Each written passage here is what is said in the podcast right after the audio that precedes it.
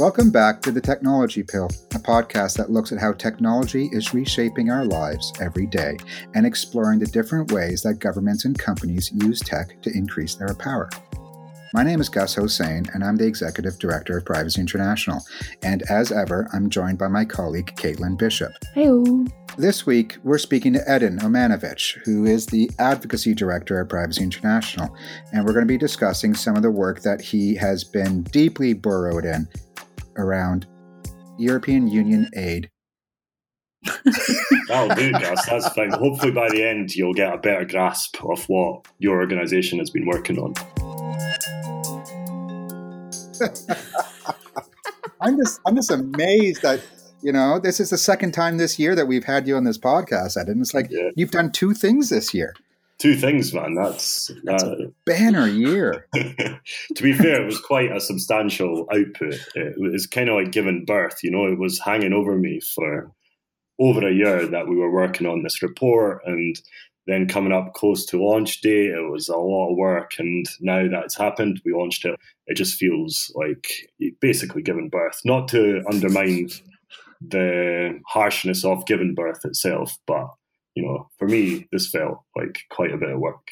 Yeah, the moment you started with that metaphor, I was thinking, should I stop him or should I just let him go with this one? But this sounds great. Was that our fault or their fault? Because it started with FOIs, right? Like a year ago? Yeah, over over a year ago. So basically, we've had like our lawyers who are super sharp negotiating with a bunch of EU bodies. So I think there was 10 of them, 10 different EU departments, trying to get documents from them, which basically described how those agencies themselves were supporting surveillance in non EU countries. So, whether they were providing equipment or providing training or financing the surveillance operations of non EU countries, basically, we were trying to get documents summarizing how that was taking place, but also summarizing some of the protections that go around with that. So, for example, if they had been doing any due diligence, any risk assessments, and so on that go along with that.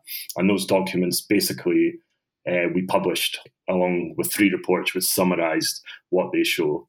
And as a result, we got together with 13 other organizations to essentially highlight this as a problem and to call for very specific reforms to these EU programs and to the EU agencies which manage these operations.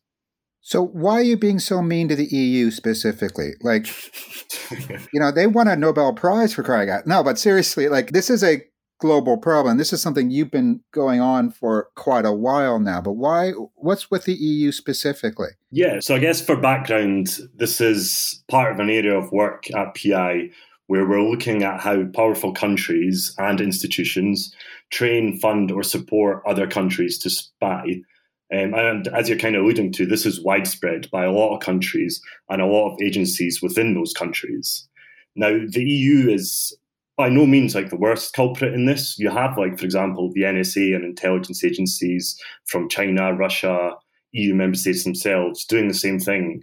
Um, but we're focusing on the EU because it has a lot of power and it has a lot of influence. And this year, it's actually renegotiating its seven year budget, which basically provides an opportunity to influence change across the EU that will have an impact for the next seven years and beyond then. So it's a particularly important time to focus on the EU from our perspective if we're wanting to influence change.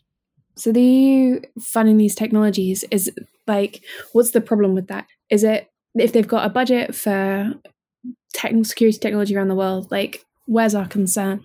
Yeah, so I guess it's, I mean, it's going to be different in every country and with every specific program. So, just to provide an example, the reports that we released, basically, we summarise them in three reports. One showing how a specific EU agency called the European Union Law Enforcement Training Agency was training police officers and security agencies in neighboring countries in surveillance techniques. So, for example, they were going into countries and seconding EU police officers to train authorities in Morocco, across Northern Africa, and across the Balkans in techniques such as extracting data from mobile devices, in techniques such as advanced open source intelligence gathering, so training officers how to how to hide themselves online and how to spy on social media users, telling them about wiretapping techniques and how they could extract data from telco networks, um, promoting the use of malware, which are basically hacking tools, uh, promoting the use of phone interception technology known as IMSI catchers. So basically going around these neighbouring countries and ensuring that the police officers in those countries are able to spy using these various techniques. So, from their perspective, it sounds fairly unproblematic. If their problem is that there's terrorists or human traffickers on the EU's borders. They want to go there and they want to provide capacity and support to the security agencies who are based there in order to enable them to tackle those specific threats. But the problem is, it comes from a very, I think, naive conception of the world and what it is those agencies in particular do and what their function is. Like the world is infinitely more complicated than that, where you have, you know, um, bunch of citizens governed by a government who looks after their interests and security agencies who are there to um, limit any abuses taking place by any bad guys.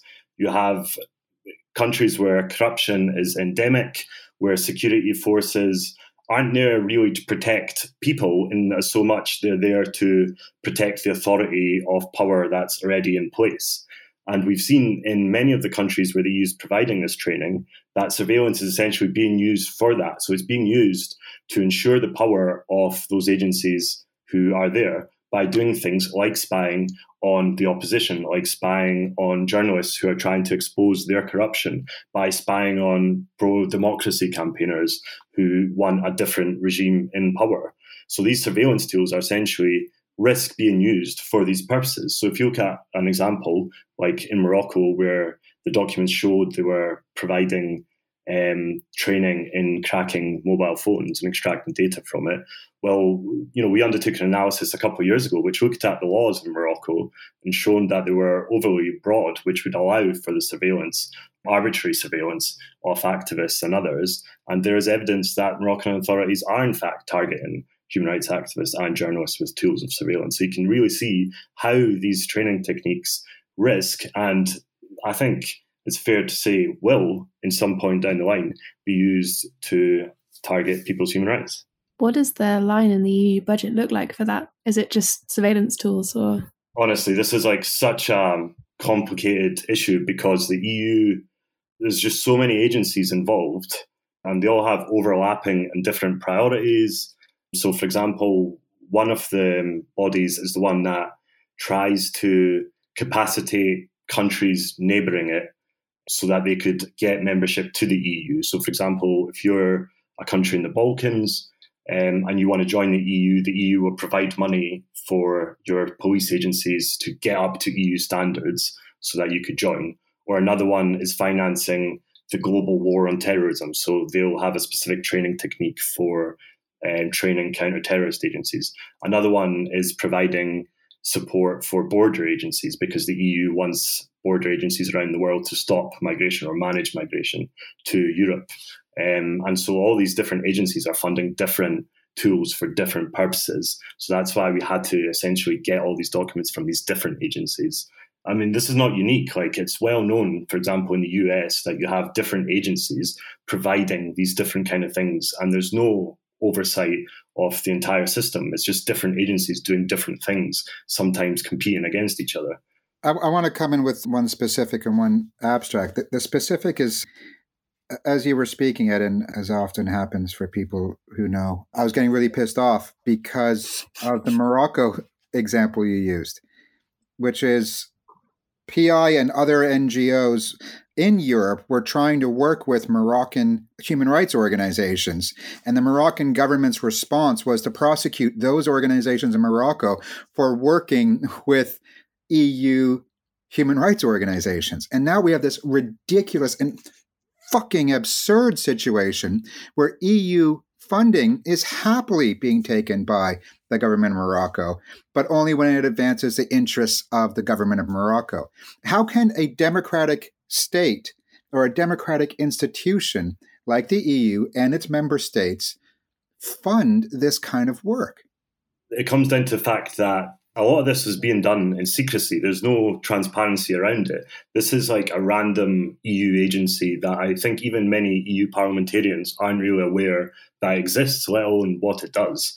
And you know, if you go on their website, they'll say they provide support for counterterrorism and very abstract things like that to partners around the world. So, but that doesn't provide you any understanding of what it is actually doing on the ground. So that's why you need journalists. That's why you need, for example, NGOs who have time to be able to get this documentation from the EU to actually highlight the specifics, the very specifics of what it is doing, because it's all about the detail, you know. So I think in some cases, a lot of people just weren't aware that these training regimes were happening. Uh, in other cases, you know, these are just agencies, and if their problem statement is to address counterterrorism or to stop migration, then that's just what they'll do, and they'll fight for a budget for themselves to be able to do that. And they're not concerned really about the other implications and the wider implications of their actions such as a defense of democracy or the, the gross abuse of human rights. Yeah, exactly. You know, if you're a border agency, you, you'll consider these things, but it's, I mean, to some extent, it's not like it should be your job, but it's not their expertise. And this is where we get to the larger question I had for you, because like you've been working on this for a number of years, and I, I still remember the moment that you introduced the idea for us to be working on this, and you delivered a presentation at PI that to this day, it still comes to mind on a regular basis because you start it with an extract of a video from the TV show Narcos. And the opening of that is essentially a description of how the US government and the Drug Enforcement Agency in particular essentially fueled disruptive use of technology by the intelligence agencies in Colombia, feeding and fueling and living off the drug war. Mm. And so this is a deep systemic problem that's been going on for ages. And of course, the DEA had its primary purpose, just like you say, the EU border agency has a primary purpose to maintain its border. And yet they don't care what they leave behind. Yeah, and, and the crazy thing is, just a few months ago, it was revealed that a Colombian army military intelligence unit had been spying on senior judges and politicians using technology that was donated by the US State Department. So it's it's it's just so systemic that really looking at this issue, like hardly anything has been done about it. So, I mean, for some background, PI has been looking at surveillance technologies, particularly surveillance companies who export systems around the world which are then used by various authorities for spying on journalists, for spying on people, for spying on minorities, and trying to come up with uh, policies and ways in which we can essentially stop that, or at least limit it, or at least provide some protections for human rights um, and people in those countries. What we found in a lot of the countries we're looking at, I would say in most of them, is that the security agencies themselves are essentially funded or supported by Western countries, by China, by Russia, by big institutions, for example, the UN Counterterrorism Committee, in doing those exact things. So if you want to limit or influence the law in those countries, then this is something that you need to understand and you need to tackle. So really, there's two aims. You can limit it. You can try and say, look, you you, you can't be facilitating and carrying out this advanced surveillance techniques and support for these agencies, which are going to use it to undermine human rights. Or you can also try and use these very systems to improve human rights standards in countries around the world. So, for example, we've been looking at the UK surveillance laws, trying to highlight where they fall short, which is across the board. You know, like it's absolutely littered with inadequacies, the UK surveillance operation. So that gives you an understanding of what needs to change and what specific reforms you want to see, what specific protections you want to see. So if you can embed them within, for example, the State Department's foreign human rights facilitation programs, if they're instead of providing surveillance technology, surveillance training to agencies around the world, if they're promoting human rights protections, then I think that would be a far smarter move, not just for those countries themselves, but also for those countries who are providing the support themselves. So if you're the EU and you want to do things like stop terrorism in the EU or control migration, then you don't want to create a ring essentially full of tyrants and your neighbours where people who live in those countries are you know have no access to local services are plagued by corrupt security agencies you want to ensure that they have access to accountable services and ensure that they have access to their human rights and promote things like journalism and promote things like an opposition and activists you're forgetting to include the sentence corrupt agencies with all the freaking toys because so much of this is about the transfer of toys technologies mm. that they use so it's not just the resources and the and the know-how but it's also some of these pretty toys yeah totally yeah. i mean like so i'm from bosnia originally and you know i go there every year and multiple times you'll just have a police officer trying to blackmail you for something or another It's just systemic. Like the institutions there are systems of patronage for individuals to essentially earn money and influence and give that money and influence to people that support them. And this is a huge generalization. Obviously, there's good people in those systems, but unfortunately, that's the way most countries are. Most countries don't have security agencies or people in government who are there to look after the broad interests of entire societies, unfortunately. How much of the funding for this comes from the EU aid budget? So again, it's like a lot of these systems are funded by different things. One of the reports we looked at focused on what's called the EU Trust Fund for Africa.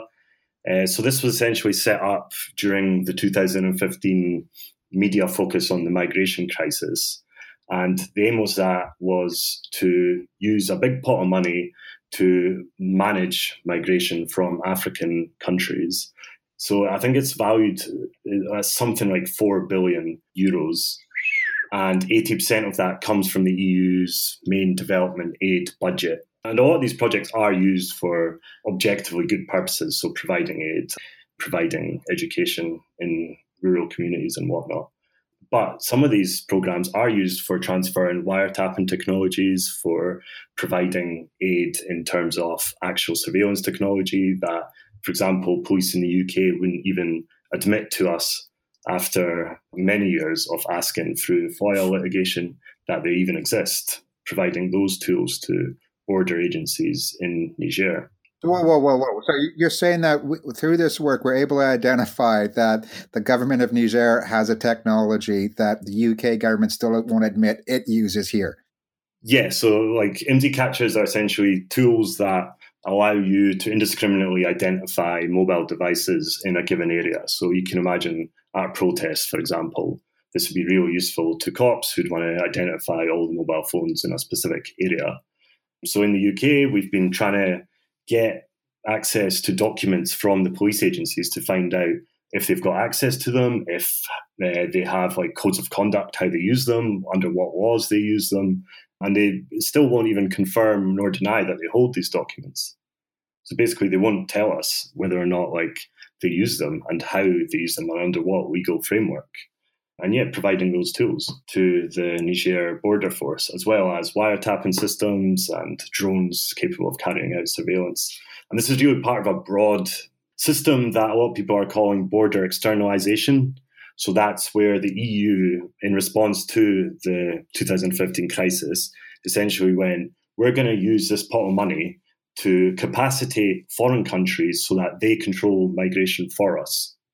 So they'll stop people coming to Europe in the first place and just make it their problem, essentially. And a lot of this was driven, I think, by the clear uh, rise in populist and anti migration parties in Europe. But I think a lot of EU politicians who just agreed with them essentially bought into the narrative that okay if we're going to protect democracy we're just going to agree to this we're going to accept their problem statement accept their narrative and just offshore this problem to other countries and you saw that with for example when they announced this fund the head of the council donald tusk essentially said in order to protect schengen which is the eu's freedom of movement pact we're going to have to invest in these migration control program called the eu trust fund to externalize that problem. But the real irony, of course, is that in many countries in Africa, these borders are arbitrary. Like you have pastoral communities in northern Niger that go between borders all the time. You had a freedom of movement pact in Western Africa which allowed people to go from one country to another. So essentially, the EU said, you shall now have this law which criminalizes the transport of people across these arbitrary lines. And we're going to give you the technology to enforce that. So you have this real irony in that to support the EU freedom of movement, you're undermining other people's freedom of movement you were polite enough not to include the grand irony that the lines on those maps were drawn by EU member states in their colonialization of Africa. Absolutely. I mean, if you look just historically, it's like, you know, I was brought up in Scotland and we have Hadrian's Wall, which separates England and Scotland. And uh, kind of the common idea in Scotland is that the Scottish clans were so violent and so like dangerous that the Romans just built a wall to stop them coming into the Roman Empire but actually like you know they worked with local groups to build that wall because you can't run an empire without um, divide and rule. You have to work with local groups for it. And it was used to essentially manage who came into the empire and who didn't come into the empire. Not to essentially keep savages out but just to control and you have to work with local groups for that. I mean i'm not saying that's what the EU is doing in northern africa at all but obviously there's like lots of very poignant historical examples of this. Oh yeah, and there there are deep deep implications when vast amounts of funding and technical resources are given to chosen leaders within chosen states to serve the purpose of the giver, not the receiver. But the receiver is certainly going to use it to their advantage as well. Yeah, totally. So, can you talk us through where we're at now? So, you did these years of research to identify what's actually going on. The budget's an ongoing process at the EU. You launched this work. What's happening now? So, our goal is to try and work with members of the European Parliament, with some of the EU agencies who are concerned with human rights, to essentially update these programs with very specific reforms. So we work together with 13 other civil society organizations from Europe and Africa. And we sent letters to the main commissioners, so the main kind of department heads of the European Union who are involved in this, asking for essentially reforms to the EU systems and the main aid budget, which will ensure that they have to carry out a appropriate risk assessment before providing this equipment, before training specific surveillance agencies in these techniques and that they also ensure that they provide enough funds to support the promotion of human rights protections, of rule of law, and enforcement agencies within those countries. So, for example, ensure that they have capacity to enforce some of the data protection laws that they have in place. Because at the moment, you know, they might have a data protection law, but it's not being adhered to. It's, in some cases, it might not even be published. So, making sure that those laws are strong, and enforced, and making sure that those aid funds are actually used to in, improve legal frameworks such as that and not used for surveillance. So we're working together with these 13 other groups to ensure that the commissioners take this seriously and take this forward and implement those changes as they finalise the next EU budget. Sounds good to me. you got a stamp of approval from Caitlin Bishop, isn't that all? run. the approval you've been desperately seeking.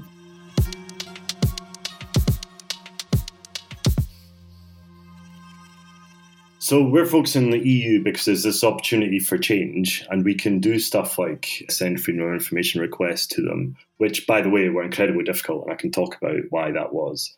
But a lot of the countries who carry out and all the agencies who carry out this kind of work are completely opaque. So one of the, I think, most interesting aspects that the Snowden documents revealed for me was an NSA program called Rampart A, which showed how it works with counterpart intelligence agencies around the world to train and equip them with mass surveillance tools to essentially allow them to monitor the internet.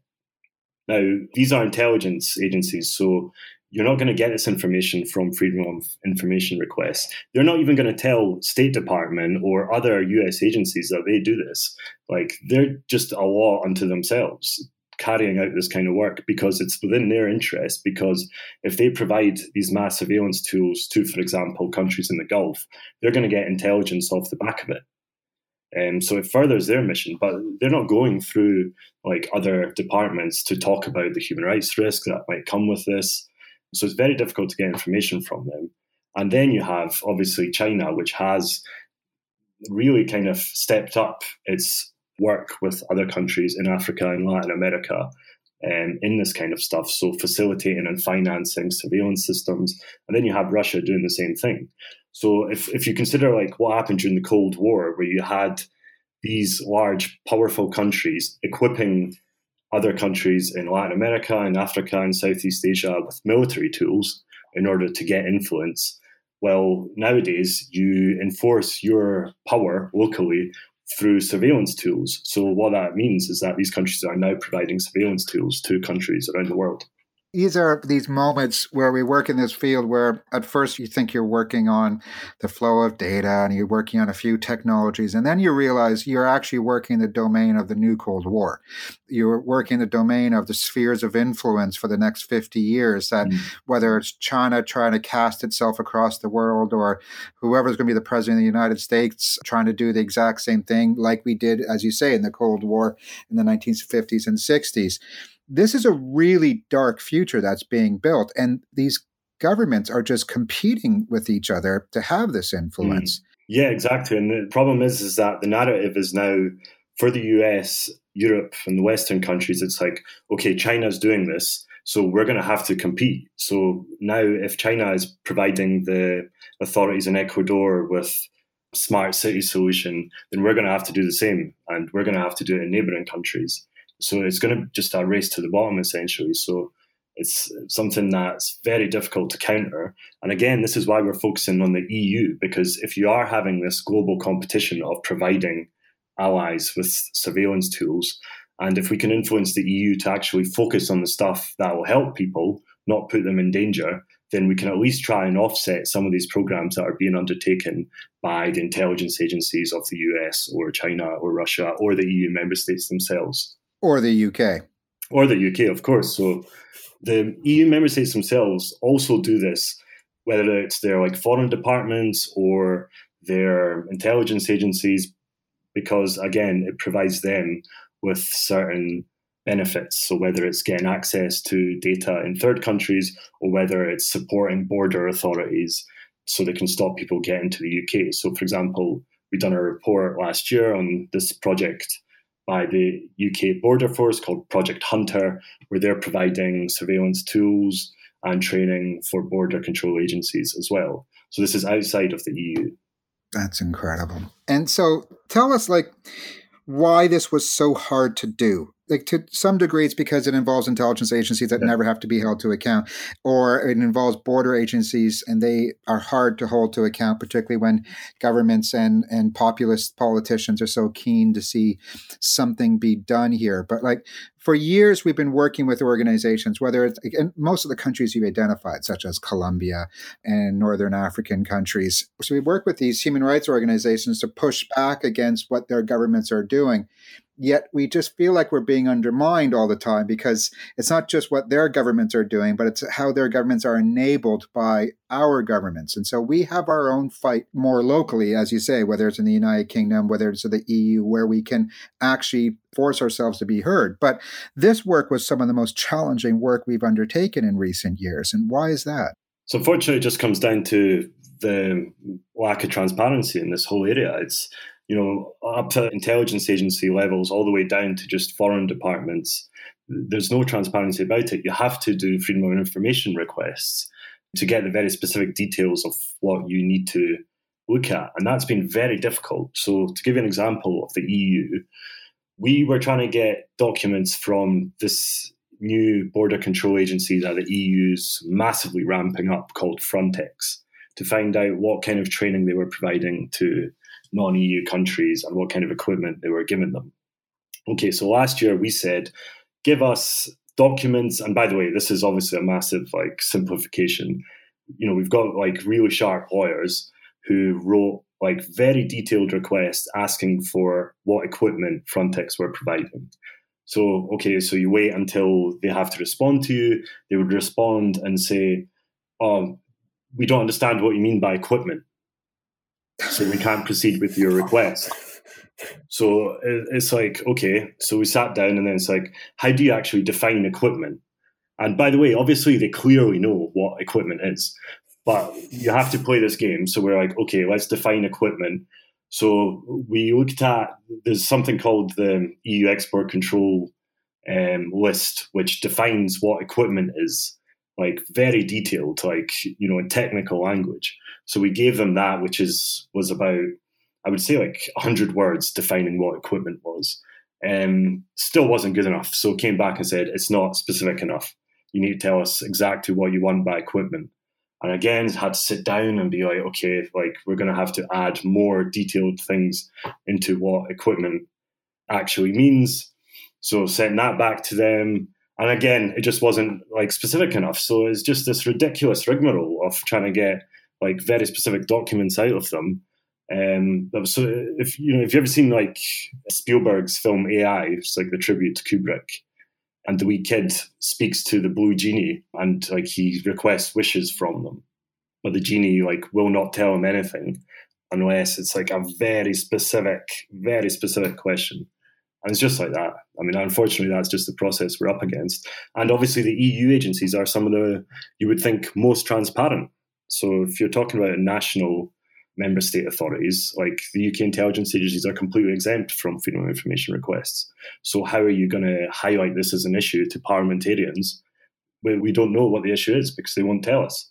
How are you going to get media interested in this, which would then hopefully inspire action by parliamentarians, by member state authorities, if you've not got access to what the actual problem is? So, you know, you need these documents to inspire media interest, to inspire interest from parliamentarians, but there's just a complete lack of access to, it, unfortunately. and I got to say, like, there's a reason why I asked that question, and there's a reason why I'm so particularly fond of this work, and it's because I really want us to look at the deep systemic risks to dignity and autonomy and and what we can be doing about it. And it's just it's so tempting to go at the surface level and you know pick on a given company that uh, everybody knows and go after that company and its sales around the world. Or to pick an evil government that everybody hates and say let's focus on evil government just so we can draw eyeballs to the to the problem. But you're not solving the deep systemic problem, which is how are governments across the world, even governments where they can't afford basic infrastructure, how is it that they are able to make use of the most advanced toys to crush opposition and dissidents and journalists and others? And this work is essentially trying to answer that question. And it's trying to answer that question by going after essentially democratic countries that are supposed to have these safeguards in place and transparency rules in place to help us to essentially uncover all this. And yet, nonetheless, it's still like it's a Sisyphean task of like pushing the, the boulder up the hill. It is so hard to do this work. It's so hard to unravel this mess that they have created. And it's a legendary mess, as we said in this discussion. This is the old ways that warlords used to be fueled by foreign powers. And this is what's happening now again. And we're going to see this even more so into the future. And so I just, I got to say, like, this is, this is some of the most important work we're doing. Yet it's also, of course, the hardest. Can I ask? This is going to be maybe a bit incoherent and tortured because I've just been thinking about it. But with Donald Trump, fingers crossed, barring disasters leaving office, is this kind of a reflection, kind of very much similar to the American exceptionalist, make America great again sort of thing? Like the EU is throwing the rest of the world out, like baby with the bathwater style, to preserve what it thinks of as the ideal EU screw, you know, anyone trying to do their best anywhere else.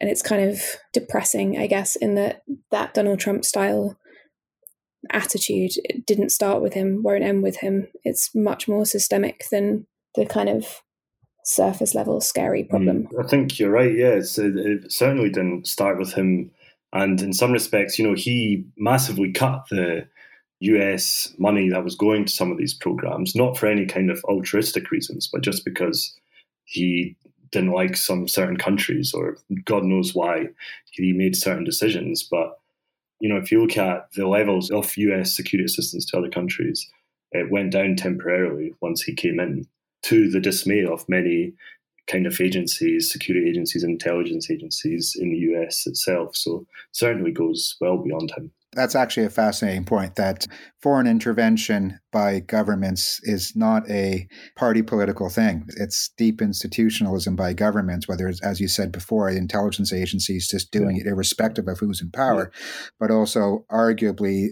it is just a tool of foreign policy. And yet the irony here is that under the Trump administration, they actually pulled back to some degree. Mm mostly because they resented the idea of spending American taxpayer money elsewhere yeah. or on so called shithole countries. Like, for example, if you look at Donald Trump's Muslim ban, if you look at the actual executive order, how it's implemented, and how these agencies interpreted what he wanted from his Muslim ban, what they're saying is we're going to set up a method by which we judge other countries' capacity to target terrorism, so how they deal with terrorism. And if you're not good enough at dealing with terrorism, and if you're not sharing data with us, then we're going to put you on this ban list.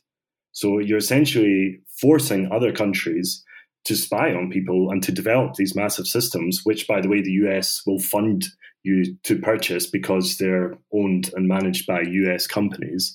And if you don't agree to that, then you're going to be put on a travel ban list.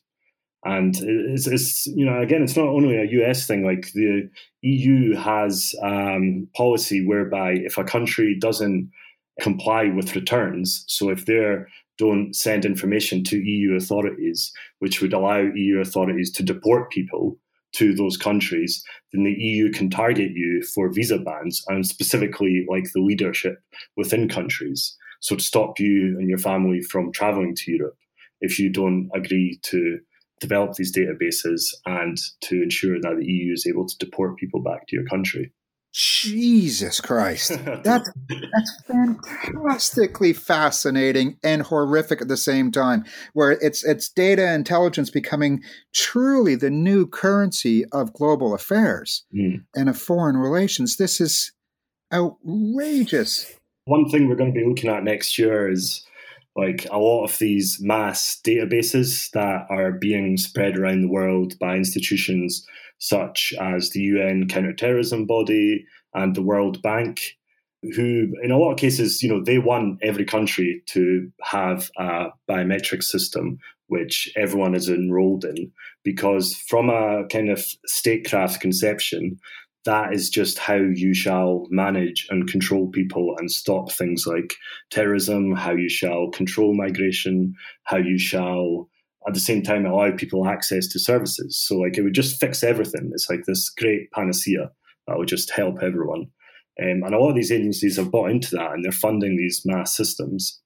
Then you've got these border agencies who have basically just seen it for their own purposes. So one of the agencies we looked at in the EU basically said they were funding this agency in Cote d'Ivoire to develop a mass biometric system so that they could then use it to facilitate the return of illegal migrants in Europe itself. I mean, it might be in part looking after the interests of the Cote d'Ivoire people and the government itself, but certainly it's been jumped on by the EU border agencies to facilitate those kind of things. And you have cases like where they done this when they went into Iraq and Afghanistan and built these mass biometric systems where they've wanted to ensure that anyone going into one of the green zones where you had like US military or uh, authorities in Iraqi or Afghan security department, you wanted to authenticate them using biometrics. But those databases are still around. So there's stories of like people applying for visas from US departments and somehow they've got access to their biometrics and decisions being based on that. So imagine example, you're an Iraqi and you're trying to visit someone in the US. Uh, how are you going to um, anyway challenge the decision that's being made on your back of your biometrics that was collected in 2003? Like you're going to go up to the US embassy and ask them why you've been denied this visa, and they're not even going to know. It's just going to be a black mark that's been put on you by the Department of Homeland Security. It's like really Kafkaesque systems that we're building. It sounds fairly familiar because Kenya's biometric ID stuff came from colonial rule and is still haunting Kenya in mm. many ways.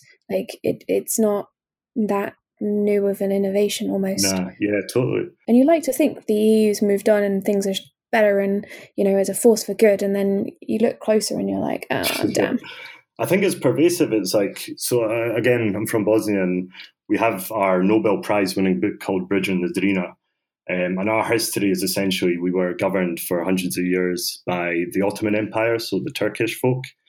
And then at some point i think at the end of the 1800s the um, habsburg empire came in. So you had these austrian folk. And there's this like really it's a fictional book, but kind of revealing scene whereby the Austrians come in and the local Muslim population is just very unsure about what it is they want and what it is they're doing. And so the Austrians have this idea that they're going to knock on people's doors, find out who all the families are, and just put them in a database because they want to know who people are. And uh, you had this like scene where this local leader is just really unsure about what it is they're doing. Like, why are they doing this? It's not something that they've ever come across. Like that, these people need to know who everyone in a certain house is. And unfortunately, you know, this was written like decades ago, and it's still kind of existing. Unfortunately, indeed. Yeah, I don't usually enjoy conversations with Edin because they make me just want to swear even more so at the end of them. But you've managed to enrage me with this conversation, Edin, and I really appreciate that. Because now, because it's currently lockdown, I have to go back to teaching my son uh, how to do math. So uh. I'm going to be cursing even more so nice. as we go forward. Thank you very much, Edin, for no this. This is um, this conversation is just so damn insightful because we get to see the way that the world is ticking um, the way it has always ticked and uh, what we're trying to do to stop the gears of this goddamn clock that just always seems to end up badly. Mm. So uh, thank you for this, and thank you for doing all this fantastic no, work. Thank you. I will, I will, say, like the documents are available on our website, so anyone can have a look at them. Um, and they're really like we went, we tried to go through them, but there's stuff in there that's just really interesting. So I would implore anyone who's interested in this kind of work to have a look through them and also have a look at some of our advocacy materials because there is now an opportunity at the EU to contribute towards a substantial change that will help people for decades to come. So, any kind of support we can get on that, whether it's through social media or writing to your MEPs and showing your support for the reforms we're outlining, we'd be very grateful for. Great. Thank you, Edin. Sure. Thanks for listening. And as Edin said, you can find out more about this issue by clicking on the links in the description or by visiting our website, which is privacyinternational.org, where you can also sign up to our mailing list to find out more about this work as it's ongoing. You can like and subscribe to the podcast on whatever platform you use, and you can even review it on iTunes. You can also find us on Twitter and Mastodon as at PrivacyInt or on Instagram, YouTube, and Facebook as Privacy International. The music is courtesy of Sepia. This podcast is produced by Max Burnell for Privacy International.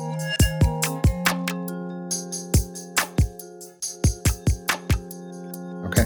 Good. Okay. Thank you very much, everyone. Good.